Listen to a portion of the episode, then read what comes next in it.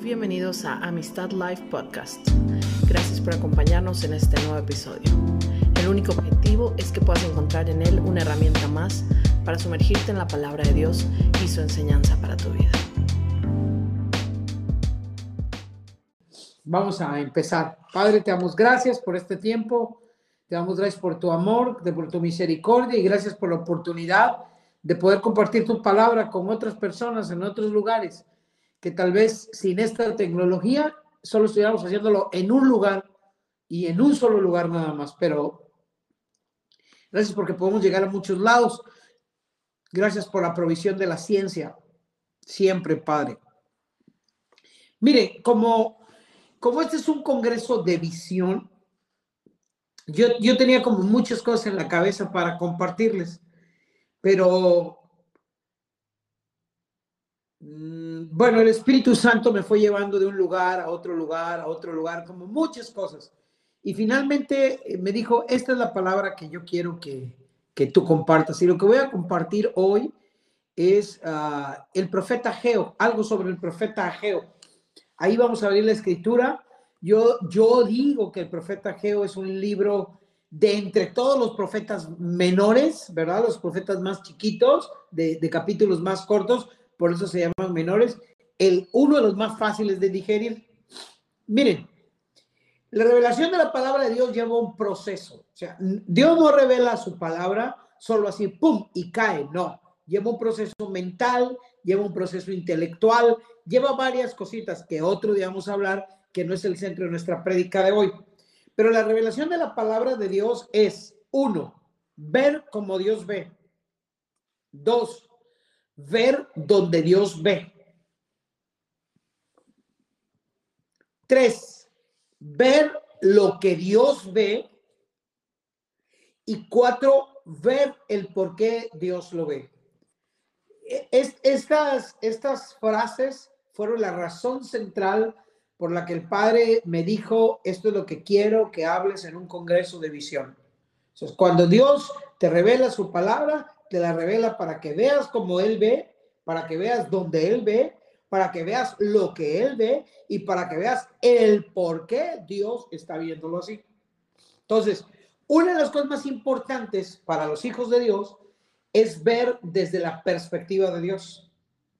Es, e, es, es difícil ver desde la perspectiva de alguien, no es sencillo, pero para eso Dios utilizó a los profetas. Tú vas a encontrar por toda la Biblia muchísima gente escribiendo la Biblia, pero lo que más vas a encontrar son profetas, porque lo que los profetas hacían y hacen todavía hoy en la tierra es darnos la perspectiva del cielo. Así que Ageo es un profeta que nos va a dejar ver lo que Dios ve, por qué lo ve, dónde lo ve y cómo lo ve para que podamos tener sus ojos. Y ese yo creo que es uno de los grandes secretos de la visión. Si la palabra profética que lees o que te dan no te deja tener sus ojos y su corazón, entonces la palabra profética no sirvió de nada. Pero si la palabra profética te permite ver como Dios ve, esa palabra profética ha dado en el blanco y va a dar su fruto. Vamos a abrir la Biblia en Ageo capítulo 1 en el verso 5. Dice, pues así ha dicho Jehová de los ejércitos, meditad bien sobre vuestros caminos, sembráis mucho y recogéis poco, coméis y no os saciáis, bebéis y no, quedas, no quedáis satisfechos, os vestís y no os calentáis, perdón, y el que trabaja jornal recibe su jornal en saco roto. Lo vamos a leer hasta el 9. Así ha dicho que va a los ejércitos, meditad sobre estos caminos, subid al monte, traed madera, reedificad la casa y pondré en ella mi voluntad y seré glorificado, ha dicho Jehová. Y verso 9, buscáis mucho y halláis poco y encerráis en casa y yo lo disiparé en un soplo. ¿Por qué? Dice Jehová de los ejércitos, por cuanto mi casa está desierta y cada uno de vosotros corre a su propia casa. Otro texto, Ageo 2, del 3 al 5.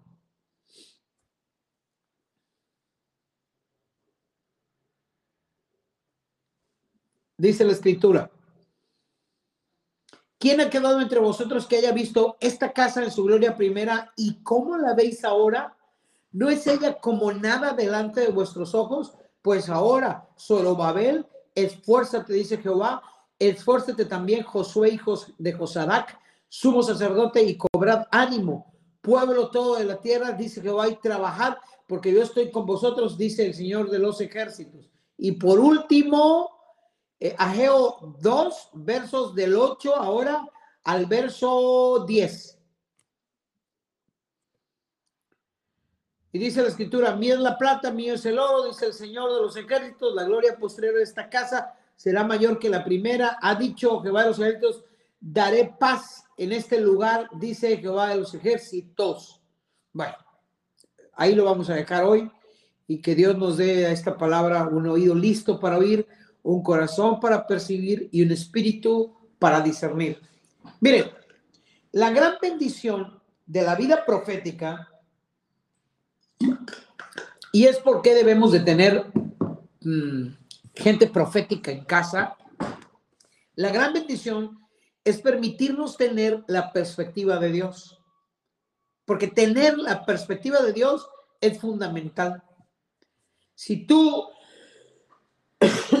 eres patrón y contratas un trabajador, el problema con el trabajador va a empezar cuando ese trabajador no haga lo que tú quieres que ese trabajador haga. Por ejemplo, si tú vas a hacer una casa, se requiere que quien la vaya a construir entienda perfectamente bien qué es lo que quieres tú que se construya en esa casa. ¿Cómo?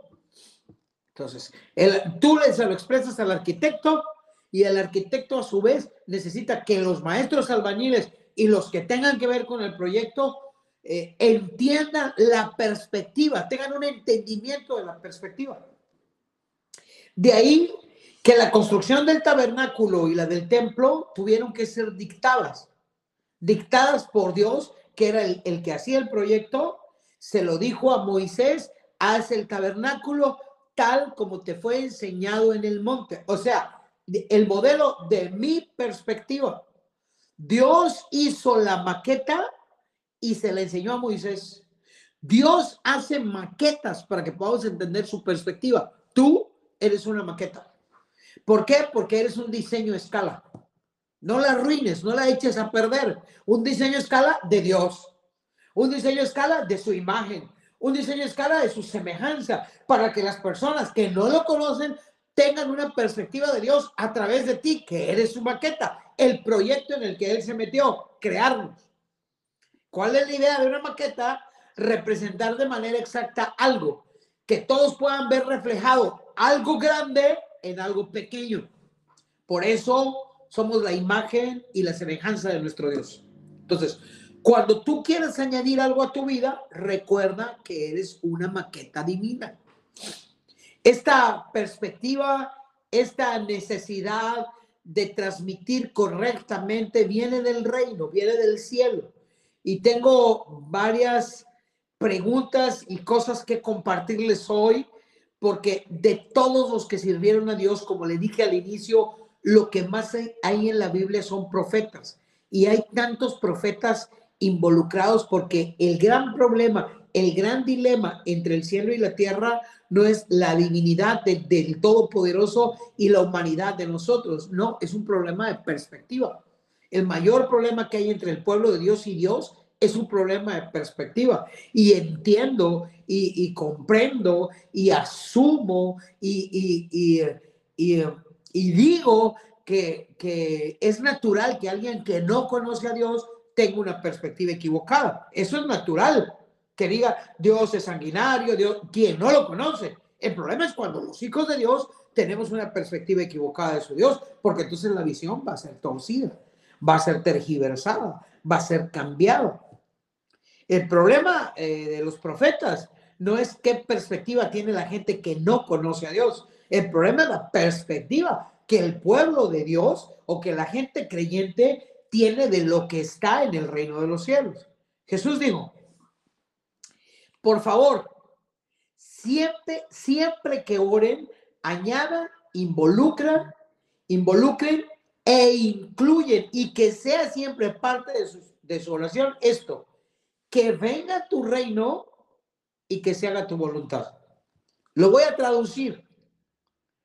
Déjanos ver lo que tú ves, como tú lo ves y en donde tú lo ves y por qué tú lo ves. Porque no siempre la voluntad de Dios es la cosa que más te agrada a ti. Porque no siempre la voluntad de Dios es lo que estás pidiendo. Es el mayor problema entre el cielo y la tierra para que nosotros miremos lo que Dios quiere que veamos, para que tengamos visión, no es un problema de la visión, es un problema de la perspectiva. La visión puede ser puede estar bien, pero la perspectiva desde donde la estás viendo no. Todos los que estamos aquí, todos, usted que me está oyendo, yo creemos en Dios, en el Espíritu, todos creemos en su palabra, todos. Todos, todos, todos, todos. Entonces, ¿por qué tenemos tantos problemas?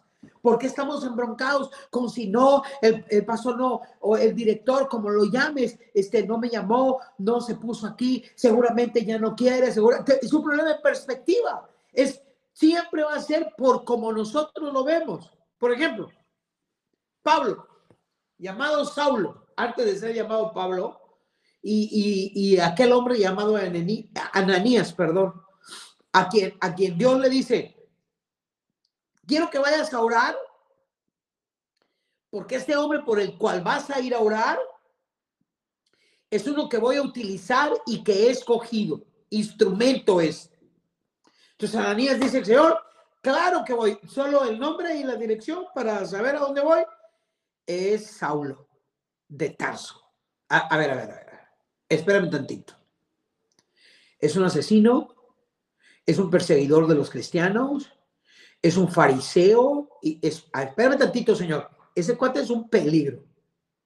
Y entonces Dios le dice a Ananías, espérame tantito, Ananías, no es un asesino, tú tienes una perspectiva terrenal y yo tengo una perspectiva espiritual. Tú lo estás viendo horizontal, yo lo estoy viendo vertical. La iglesia, eh, amados, ama a Dios, sirve a Dios. Eh,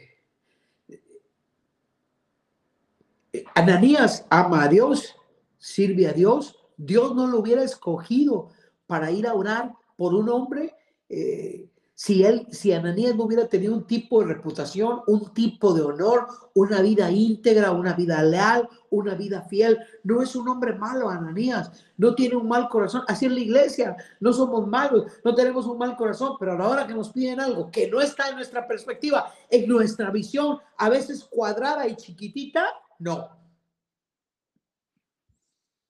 No es mal líder, Ananías. No es orgulloso, no es arrogante, es alguien que Dios puede usar para algo grande. Pero el problema de Ananías no es doctrinal, ni siquiera es bíblico. No ignora la escritura, es una cuestión de perspectiva. No ve como Dios ve. eso nos pasa cuando nos dan órdenes. Pero ¿por qué me lo pidió así? ¿Pero por qué me lo dijo? Tú hazlo, hombre, cállate. Pero es que yo quiero entender, no entiendas.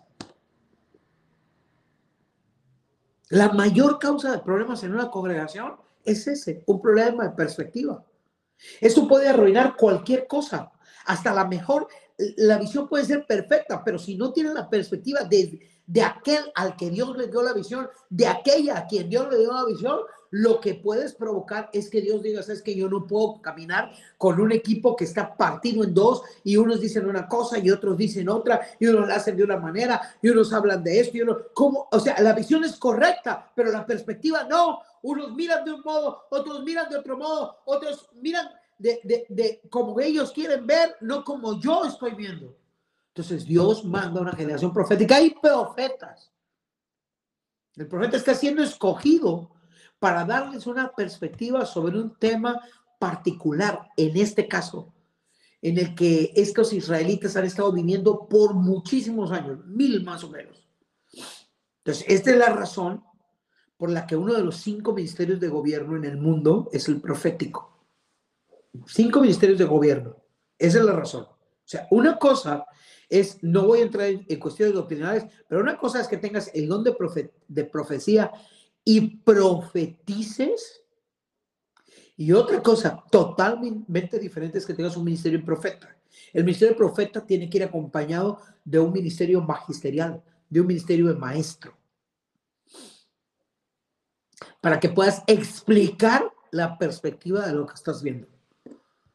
Entonces, el, el, ministerio profético es útil, muy útil en una congregación porque te ayuda a mantener y a recordar cuál es la perspectiva de Dios. No es solo así dice el Señor, sino cuál es la perspectiva de Dios.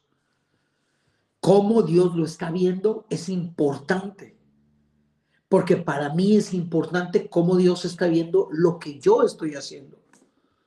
Muchas veces lo que uno quiere es que Dios vea lo que, estás, lo que yo estoy haciendo, pero también quieres que vea cómo lo estoy haciendo, porque ese es un tema de perspectiva que puede puntualizar, potencializar y liberar algo. Sí, estoy haciendo lo que Dios quiere, pero lo estoy haciendo como Dios quiere. lo voy a traer a otras palabras. Un liderazgo, el liderazgo de una congregación puede tener una buena intención y una mala estrategia. Y eso es básico, ¿eh? Buena intención y mala estrategia. A veces buena estrategia y pésima actitud. Es un reto constante para los que servimos. Es un reto constante para los que servimos. Perspectiva. Digan conmigo perspectiva ahí donde están. Desde el lugar donde estoy viendo algo. ¿Cómo estoy viendo algo? Perspectiva. Ah, primer libro de Reyes, les voy a contar una historia. ¿Se acuerdan de una tierra que se llamaba Kabul? Les voy a contar una historia. Historia. Primer libro de Reyes 9, del 10 al 14. Miren esta historia de perspectiva, porque quiero enseñarles algo. Primer libro de Reyes, verso 9. Digo, capítulo 9, versos 10 al 14.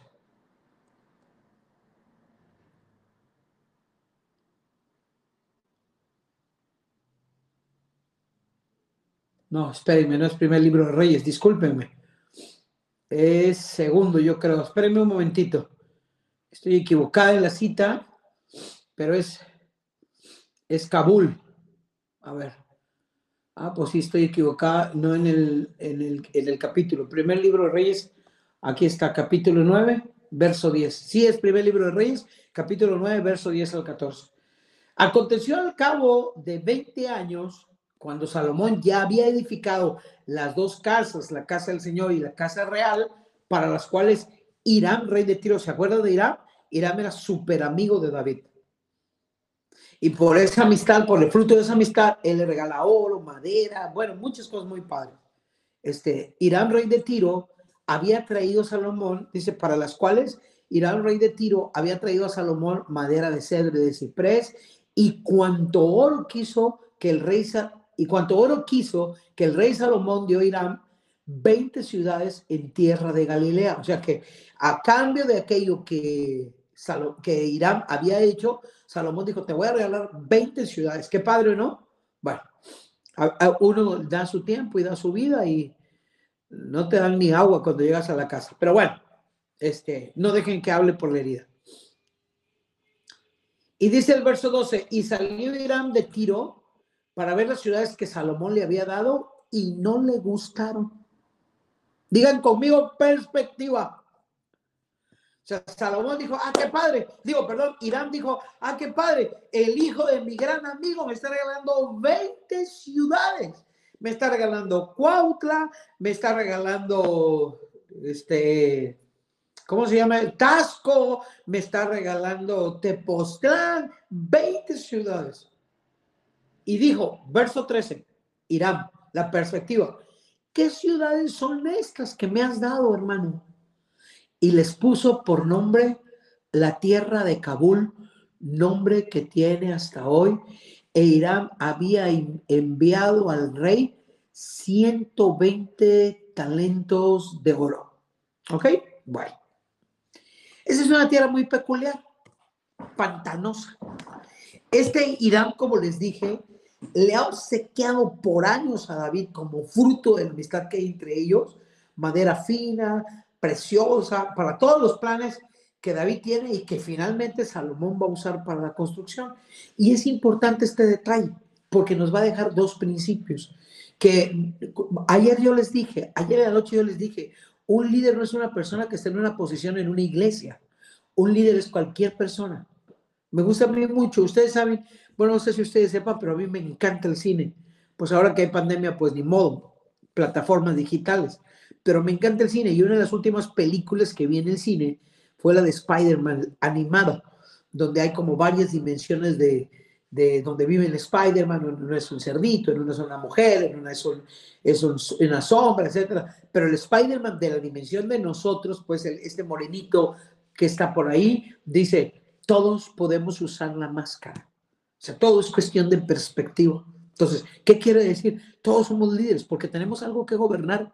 Isabel, mis hijos tengo. Ah, pues gobierna tu vida, ¿no? Bueno, entonces, desde esa perspectiva, yo quiero enseñarles hoy. Cuando hablo de liderazgo, no hablo de la gente que tiene una posición. Hablo de que todos fuimos diseñados para ser cabeza y no cola. Ok. Entonces, es importante este detalle eh, que, que nos va a dejar dos principios. Uno, los amigos que tienes en el reino creyentes y los amigos que tienes como Irán. Dos, que no son del pueblo de Dios. Un cristiano debe de tener amigos que, que no sean del pueblo de Dios porque tú no sabes cuando Dios use a alguien que no conoce a Dios para darte recursos para su obra. David es un, es un rey, fue un rey que se hace de un muy buen amigo de otro reino. Pero David, ojo, sí, Isabel, por eso yo les digo a mis papás que yo me puedo llevar, ey, ey, ey, ey, calmados.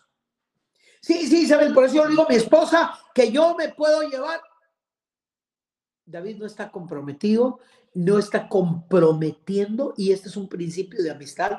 Tú puedes y debes tener amigos no cristianos porque sabes que no puedes comprometer tus convicciones y tu compromiso con Dios. El compromiso tuyo con cualquier amigo que no sea cristiano, el de David con Irán que no era cristiano, estaba por debajo de su compromiso con Dios. Si no rompes convicciones y no rompes principios, entonces sigue siendo amigo. Si ese chavo, esa chava, ese amigo te lleva a romper principios y convicciones divinos, se acabó la amistad. Entonces, en tanto mi amistad no comprometa mi compromiso con Dios, tú y yo vamos a pasarla muy bien, amigo, pero en el momento en que mi amistad contigo comprometa mi amistad con el Padre, en ese instante, bye. Yo soy amiga y amigo tuyo porque creo que tú podrías ser una puerta de recursos para el reino. Siempre mirando, no es, una, no es una perspectiva de interés, es una perspectiva de entendimiento. No es una perspectiva de interés, es una perspectiva de entendimiento. No estoy predicando, no, no, no quiero que tengas religiosidad. La religiosidad encapsula a los cristianos para que solo se hablen con cristianos. Y entonces, ¿a quién vamos a hacer luz? ¿En dónde vamos a hacer sal? Bueno, eh, la Biblia dice que Jesús dijo, no te pido que los quites del mundo, te pido que los apartes del mal. ¿Qué está diciendo? Que su compromiso con mi Padre sea más importante que su compromiso con los amigos. Esta es la expresión que los apartes del mal. Bueno, regreso a la historia. David es amigo de Irán y el fruto de eso es la madera y todo lo que le regala Irán, Irán a David. David muere y, y, Irán le, le ha dado por años madera, oro, una fortuna en recursos a David para construir el templo. Y Salomón, para ahorrar la amistad y todo lo que le ha dado, le obsequia 20 ciudades. Estas 20 ciudades están en una región a la que Irán le llama Kabul. Irán se siente agradecido por el detallito de 20 ciudades. Y es posible que cuando siembras en el, en el reino de Dios, tú te den un detallito. Entonces Irán dice, ¿dónde está el terreno, mi Salomón? Y Salomón la manda, le manda la ubicación en Google Maps. Irán se va con su GPS y llega al lugar y se da cuenta que es puro terreno pantanoso y que no se puede construir nada. Y se enoja y dice, qué mala onda de Salomón, porque la perspectiva de Irán es, cuánto le di a su padre y él me está dando unos terrenos pantanosos en donde ni casas de Infonavit se pueden construir. Hay un conflicto de intereses. Casi todos los problemas de relaciones interpersonales, esposa, esposo, hijo, hija, eh, padre, eh, madre con hijos e hijas, casi todos familiares, son problemas de perspectiva, ovejas, pastor, percepción es concepción, como lo percibes es el concepto que le das a aquello que estás percibiendo de acuerdo a lo que percibiste. Y esto que le está pasando a Irán es así. Su vista y su percepción de esos terrenos pantanosos le dejan una mala impresión. No es agradable a sus ojos. Y le manda un reclamo a Salomón muy diplomático. Querido Salomón, no manches, te pasas. Si eras sabio, mi Salomón, la acabas de regar. Atentamente, Irán. Irán molesto le pone por nombre a la tierra Kabul.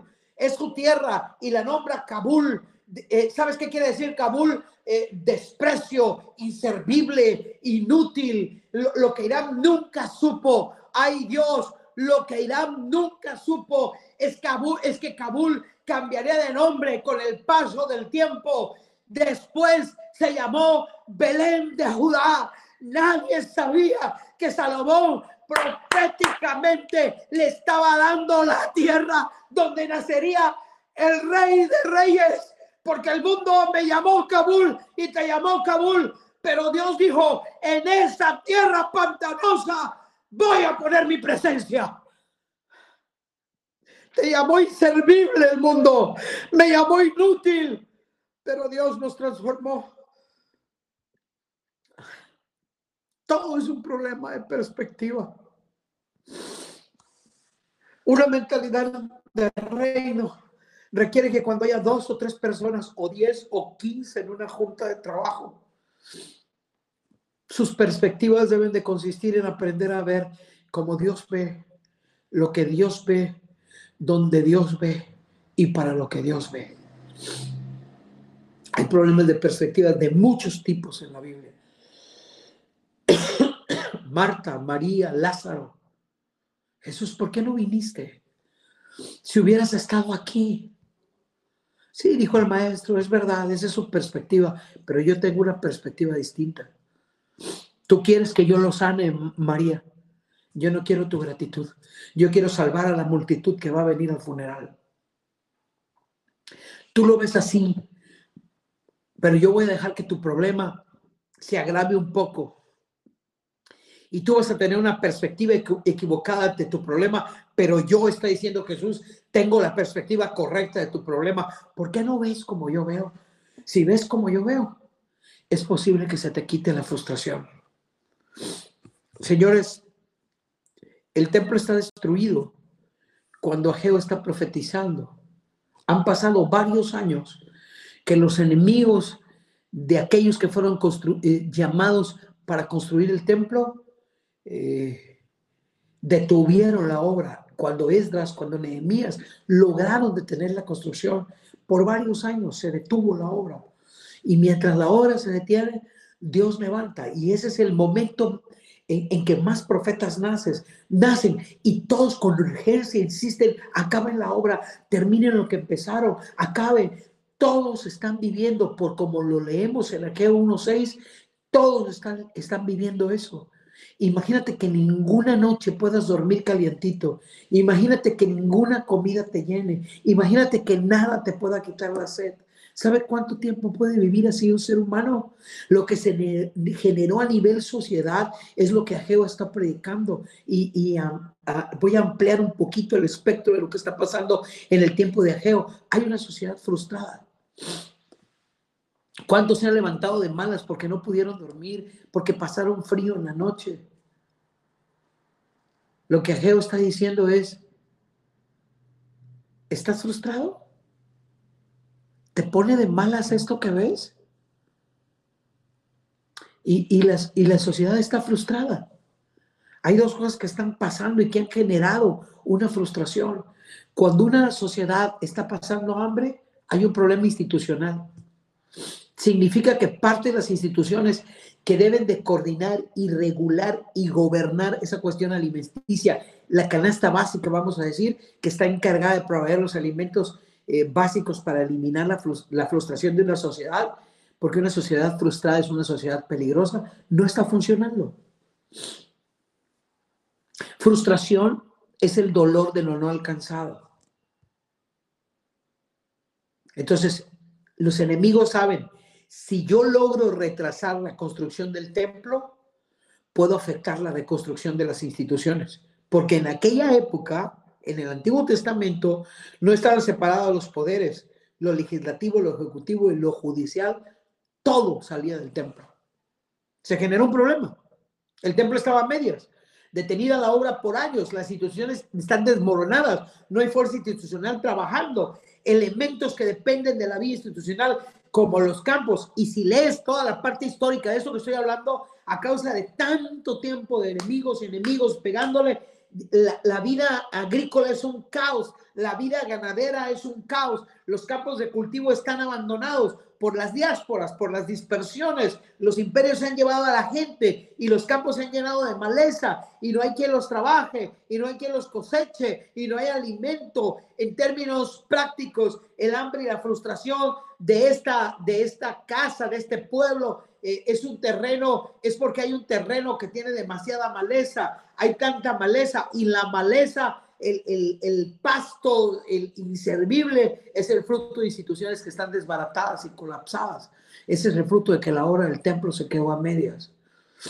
El profeta está diciendo, ustedes se están preocupando más por su casa que por el templo, sin saber que lo que pasa en el templo afecta a su casa y está urgiendo al pueblo diciendo es tiempo de terminar, de esforzarse, porque la, la gloria de la casa postrera será mayor que la gloria de la casa primera. E, e, es como, es, es, México, pues, una sociedad frustrada, que tiene un colapso institucional. ¿Cómo lo sé? Pues tú llegas a hacer un trámite al hospital y sabes que te van a entender te van a atender medio bien. ¿Quién sabe cuándo? Medio bien. Y puedes llegar con la urgencia de una atención y te van a dar una cita para dentro de tres meses. La parte institucional estás padeciendo. No tiene que ver con la economía. Tiene que ver con que no está saliendo la perspectiva correcta de donde debe de salir. Señores, en aquel tiempo salía del templo. Hoy Tú eres templo del Espíritu Santo. Ageo está diciendo, dice el Señor, estás más preocupado por tu casa que por la de Dios. Y mientras eso suceda en tu mente, no estás viendo como Dios ve las, ve las cosas. Esa es su perspectiva. Dijo, si tu preocupación por la casa de Dios fuera mayor, y no significa que no te preocupes por tu casa, sino que tienes que tener una mayor atención a mi casa, para que la gloria de tu casa natural sea mayor. Atiende primero tu templo, el templo del Espíritu Santo, y aquí es donde el asunto va a empezar a tomar sentido. Les dice en Ageo 1.5, no lo voy a leer porque tengo que apretar.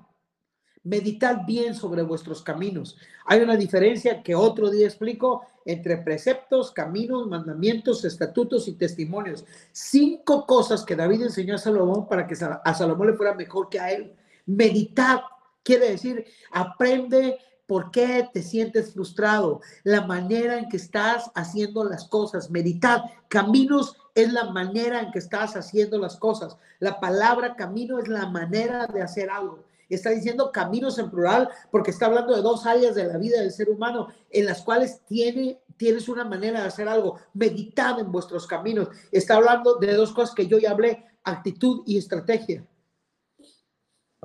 El profeta dice, buscáis mucho. Ustedes vuelvan a leer ese pasaje. Si vas a buscar algo, si vas a buscar algo, debes de tener dos cosas, estrategia y actitud. Alguien tiene buen plan y pésima actitud. Alguien tiene buena actitud y pésima estrategia o plan. Entonces Ageo les dijo, ya se cansaron de estar frustrados, porque Dios ya se cansó de verlos frustrados. Dios quiere quitar la frustración, la frustración de sus vidas para siempre.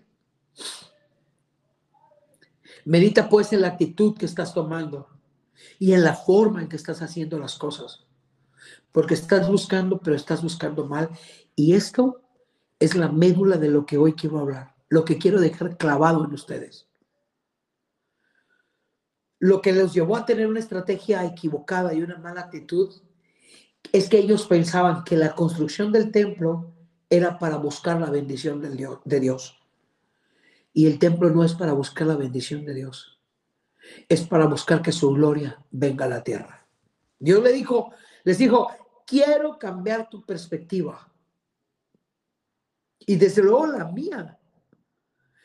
Mi mensaje no debe de ser enfocado para que hagas algo por un lugar natural para que Dios te bendiga. No vengas a buscar la bendición de Dios cuando vienes al templo. Ustedes son las personas que deben de entender esto bien.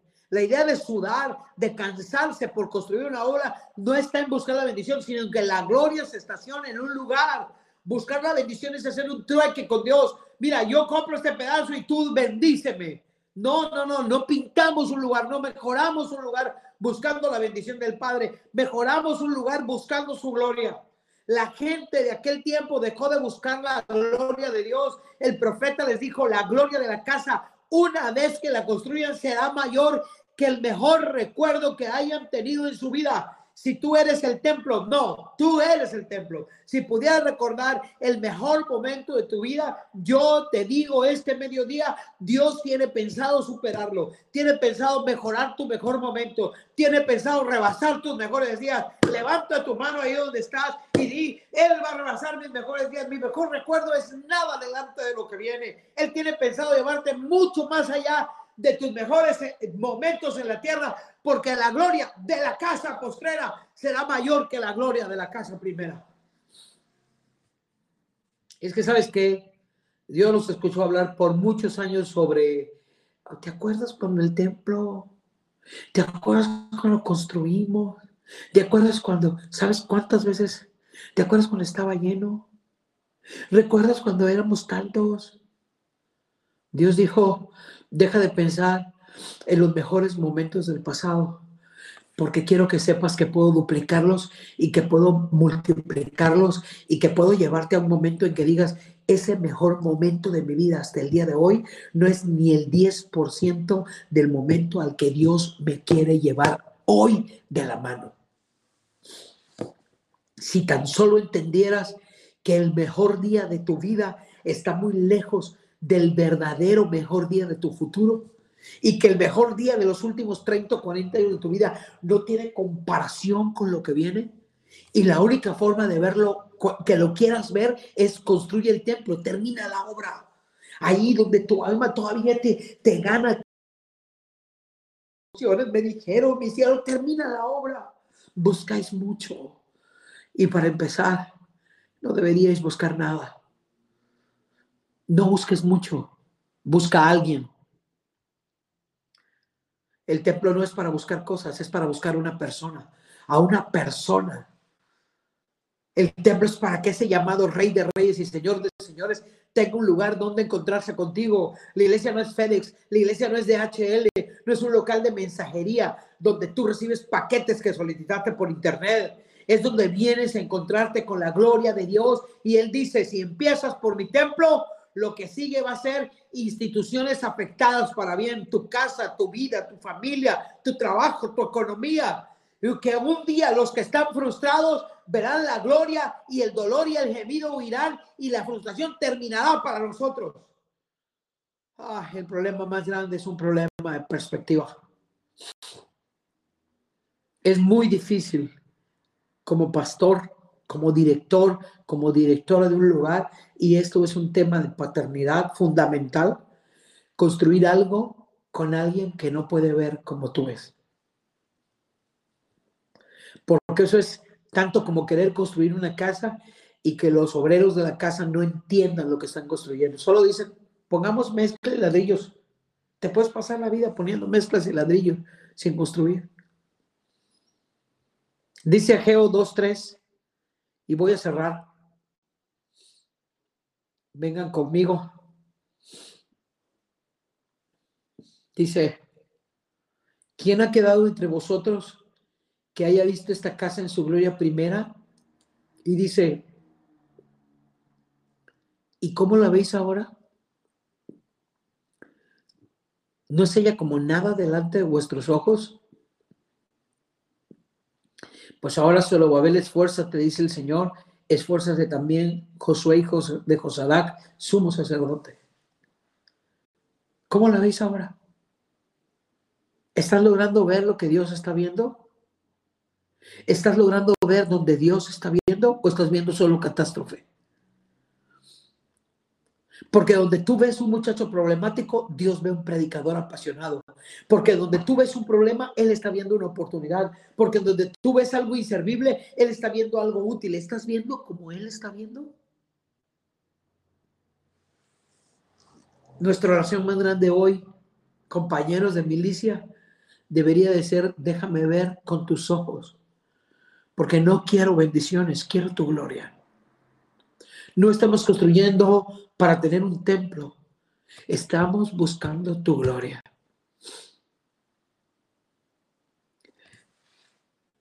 En tus ojos puede ser un tremendo problema lo que está pasando. En los ojos de Dios, el tiempo perfecto. En tus ojos algo puede ser nada, en los de, en los de Él lo es todo. En sus ojos la perspectiva es muy diferente. Dios dice, yo sé cómo estás viendo las cosas, pero más te vale que te esfuerces. Y llama a Zorobabel.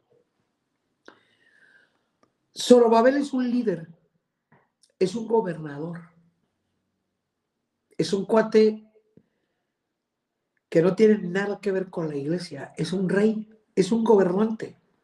Josué es un sacerdote. Dos elementos que deben de ir de la mano. Uno de ellos es sacerdotal y otro es la vida natural de un gobernador. Reyes y sacerdotes trabajando juntos. Y es que saben que la iglesia ha sido un sacerdote extraordinario.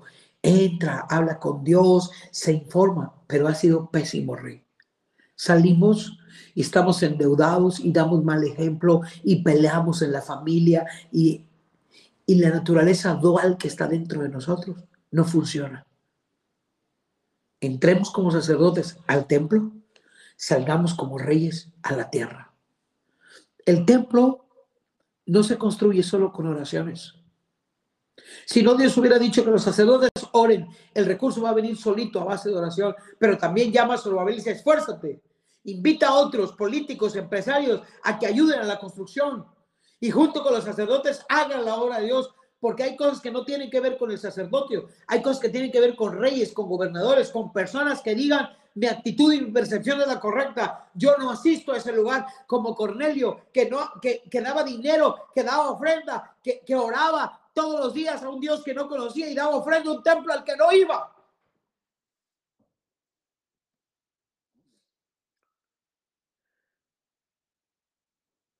Por eso pregunta él, ¿tú cómo ves ahora?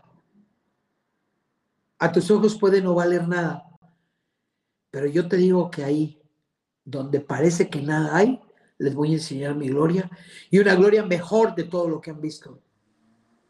¿Sabes cuántos años pasaron desde ese día? Dice, dice el verso 4 de ese capítulo, voy a terminar. Dice, pues ahora solo Babel esfuerza, te dice Jehová, Esfuérzate también, Josué, hijo de Josadac, sumo sacerdote, cobrad ánimo, pueblo todo de la tierra, dice Jehová, y trabajad, porque yo estoy con vosotros, según el pacto, ojo, según el pacto que hice con vosotros cuando salisteis de Egipto.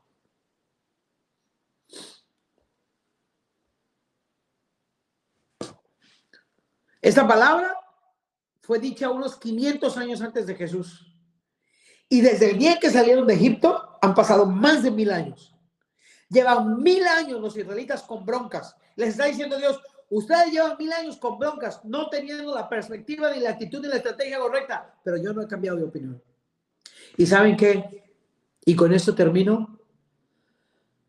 Me gusta servir a un Dios que sabe que estoy conflictuado, pero no cambia su opinión de mí, según el pacto ese. Me gusta servir a un Dios que no se raja. Que yo me puedo rajar, pero Él no. Me gusta servir a un Dios que no se ha dado por vencido. Así que tú no te des por vencido. ¿Quieres empezar a ver cómo Dios ve? Habla con Él. Si quieres ver algo como esa persona lo ve, habla con ella. Así sabrás cómo lo ve. No hagas especulaciones. Si no hablas con Dios, ¿cómo vas a tener su perspectiva? Tú puedes hablar del presidente de la República, pero no te va a la perspectiva del presidente hasta que hables con Él.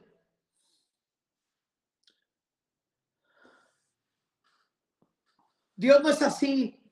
Dios no piensa por nosotros, habla con nosotros. Veo un Dios que me echa porras, que es mi mejor equipo. Mi mejor equipo es único, me golean y Él vuelve a creer en mí. Como, como, como, como si yo fuera el Cruz Azul y no gano el campeonato. Y él dice, pero el otro año, Isabel, pero el otro año, Isabel. Tengo mala estrategia y Él sigue pensando lo mejor de mí. Veo un Dios que le dice a un pueblo que se ha equivocado por mil años, todavía nos quedan muchas glorias por vivir. Tal vez tú y yo nos hemos equivocado muchísimas veces, pero oigo la voz de un Dios que dice, todavía nos quedan muchas glorias por vivir. Y les digo algo, serán mejores que las mejores que hayan vivido. Ay, cierra tus ojos. Y dile a Dios, quiero ver como tú ves. Quiero ver donde tú ves. Quiero ver lo que tú ves. Quiero tu perspectiva y no la mía para poder seguir transitando este mundo tan difícil. No quiero verlo desde la perspectiva de noticieros. No quiero verlo desde la perspectiva de rumores. Quiero verlo desde tu perspectiva. Tinieblas cubrirán la tierra, oscuridad las naciones, mas sobre mí amanecerá Jehová y sobre mí será vista su gloria. Padre, gracias yo los bendigo y declaro que este Congreso Visión nos abre los ojos a lo que tú ves, a cómo tú lo ves, a por qué lo ves y a dónde tú lo ves. Y nos enseña las formas correctas, las estrategias correctas y las actitudes perfectas para lograr lo que has dicho de nosotros. En tu nombre, amén. Amén. Que Dios bendiga su palabra. Por favor, si este canal es de bendición para tu vida, no dejes de seguirlo para disfrutar del material nuevo cada semana y compartir con otros esta herramienta.